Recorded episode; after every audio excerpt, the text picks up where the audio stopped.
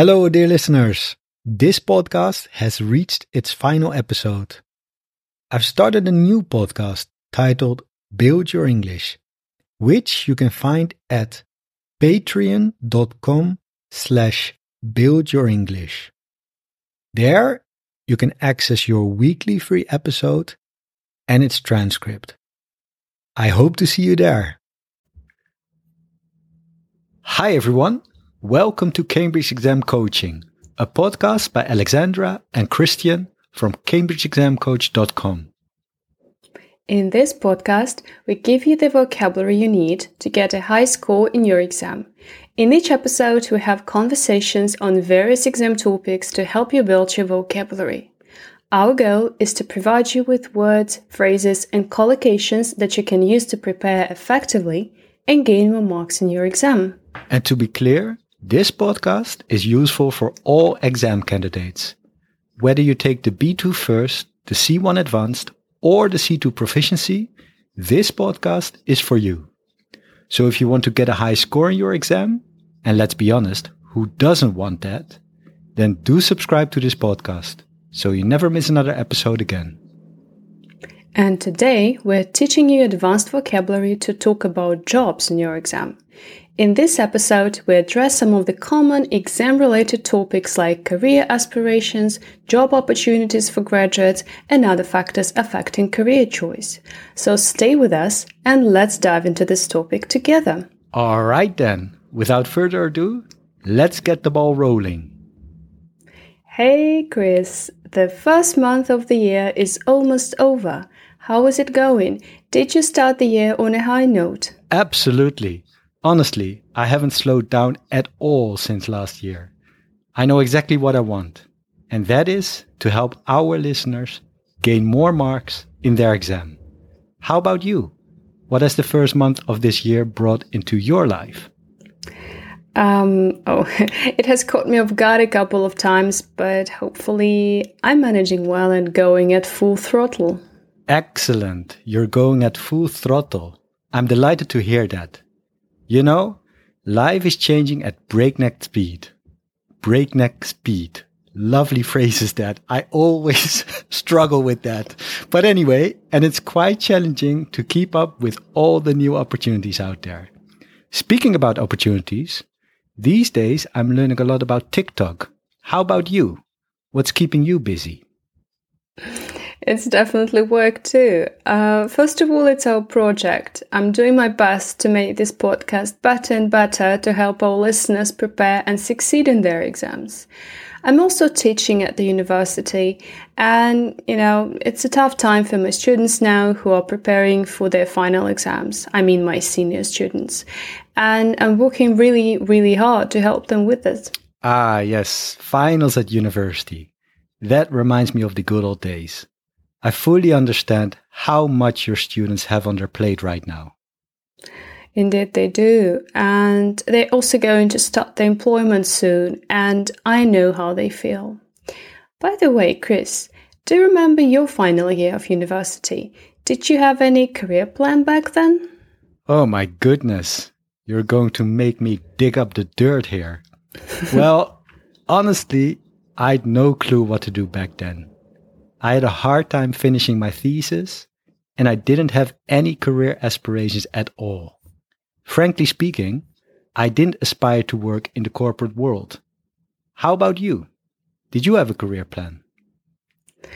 Well, that's a good question. Um, I was studying linguistics and enjoyed it a lot. I was obsessed with learning languages, but I also knew that I needed to apply this knowledge. Lots of my university mates pursued a career in teaching, but I was not that fascinated by the prospects. But I didn't want to be stuck behind a desk in an office either. So that's when I decided to give teaching a try, and, you know, the rest is history. The rest is history, as they say. I like that phrase. Anyway, I understand what you're talking about. When you are a student, it's hard to decide on your career path. But to help you get started, you could do an internship in a company to get hands on experience and explore different job opportunities. Exactly. And also, at this point, a person understands whether he or she likes the job. It can also prevent people from accepting an ill fitting job in the future. Yes, indeed. And also, while interning, students can develop their soft skills and build their professional network. Yes, and I love this idea. I think it's a win win in any case. I know that today many employers expect graduates to have professional experience even for entry level jobs. And I hear it from my students all the time here in Russia. Um, is it the same in the Netherlands, by the way? I'm interested. Most definitely. The labor market is highly competitive. And to leg up on the competition, students have to gain valuable experience while studying. Well, we sound quite knowledgeable on this topic, but um, Alexandra, did you actually do an internship while studying? Hmm, unfortunately not. Um, probably because it was not that popular back then, or maybe I didn't simply have any information and didn't want to, you know, learn more. Anyway, it will look good on my CV, but now it's only water under the bridge. Um, Chris and you, did you explore any opportunities to build your resume while studying? Absolutely. I had a part time job and I also worked as a student assistant at university. Unfortunately, I didn't take advantage of exchange programs like the Erasmus program. But you know what? It's never too late to go abroad, to venture out and to do something that really, really interests you. Maybe this is the reason why I'm now always ready to take up a new challenge. Yes, taking up a new challenge takes a lot of courage. And Chris, I do admire this quality in you. And you know, I'm also fascinated by young people like school leavers and graduates uh, who do not settle on a career path right away, but take a gap year instead. And do you personally think it's a nice idea to take a gap year after university? And uh, is it common practice in the Netherlands? Hmm, those are interesting questions. To be honest, I've no clue if it's popular in the Netherlands these days, but I do believe it's a great idea. I think that people who embark on this type of journey gain massive real life experience. They may work abroad or volunteer. And that's brilliant. And while doing this, they learn more about the world and themselves. Ultimately, all this will help them make more informed career decisions. Yes, for sure. Um, for example, the work experience people get while traveling can boost their CV. And I also think that employers do value this in their applicants. Absolutely. But still, you need to have the guts to do it. It's not for everyone. Some people might be scared off by the idea of doing something that is not common, something out of the ordinary. Definitely. And despite being strong willed, you need to get the support of your family, your parents. And Chris, your parents, did they influence your career choice? That's an intriguing question. Well, they didn't put me under pressure. But I believe it was not easy for them to see me struggle sometimes. And your parents, did they help you along the way? Yes, they did. And I think I was exceptionally lucky because they never imposed any career choice on me. Um, they never gave me well intentioned advice because they wanted me to make my own informed decisions. Uh, but despite that, they've always been there for me through thick and thin, as they say.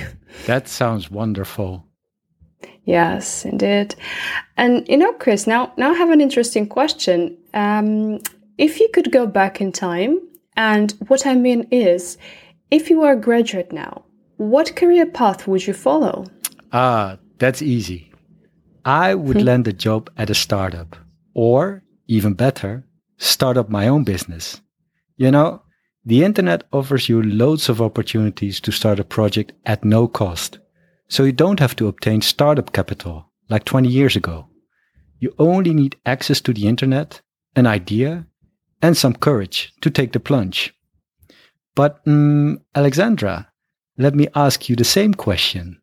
If you were a graduate right now, what career path would you follow? Mm, I definitely do a part time job like teaching, surprisingly, to save up some money to travel the world, which means that I take a gap year after graduation and explore living and working abroad. That would be a nice scenario for me, you know? Wow, wow, wow. That sounds like an amazing scenario. And on your inspiring and romantic note, I think we can round off today's episode. Yes, and um, if you like this podcast episode, sign up for our email list on our website, cambridgeexamcoach.com, and get a link to a PDF file with the transcript and useful vocabulary we used in this episode today. And what's more, we have a Facebook group where you can find daily exercises to help you prepare for your exam. There's a link to the group in the notes of this episode. And finally, if this episode has helped you, share it with someone who could benefit from it too. Also, if you want to practice your writing skills, please rate this podcast and write a review on Apple Podcasts. We'll be happy to get your feedback. Okay, then. That's all for today's episode. Thank you for listening, and we'll hope to catch you in the next episode. Bye bye. Bye. Oh, and one more thing you might have heard that I have a new podcast. It's called Build Your English. Every week, from Monday to Friday, I publish 10 minute lessons that teach English in a fun and effective way. I talk about all sorts of topics, from everyday subjects like food, travel, books, and language learning, to more serious ones like history, politics, culture, and even philosophy.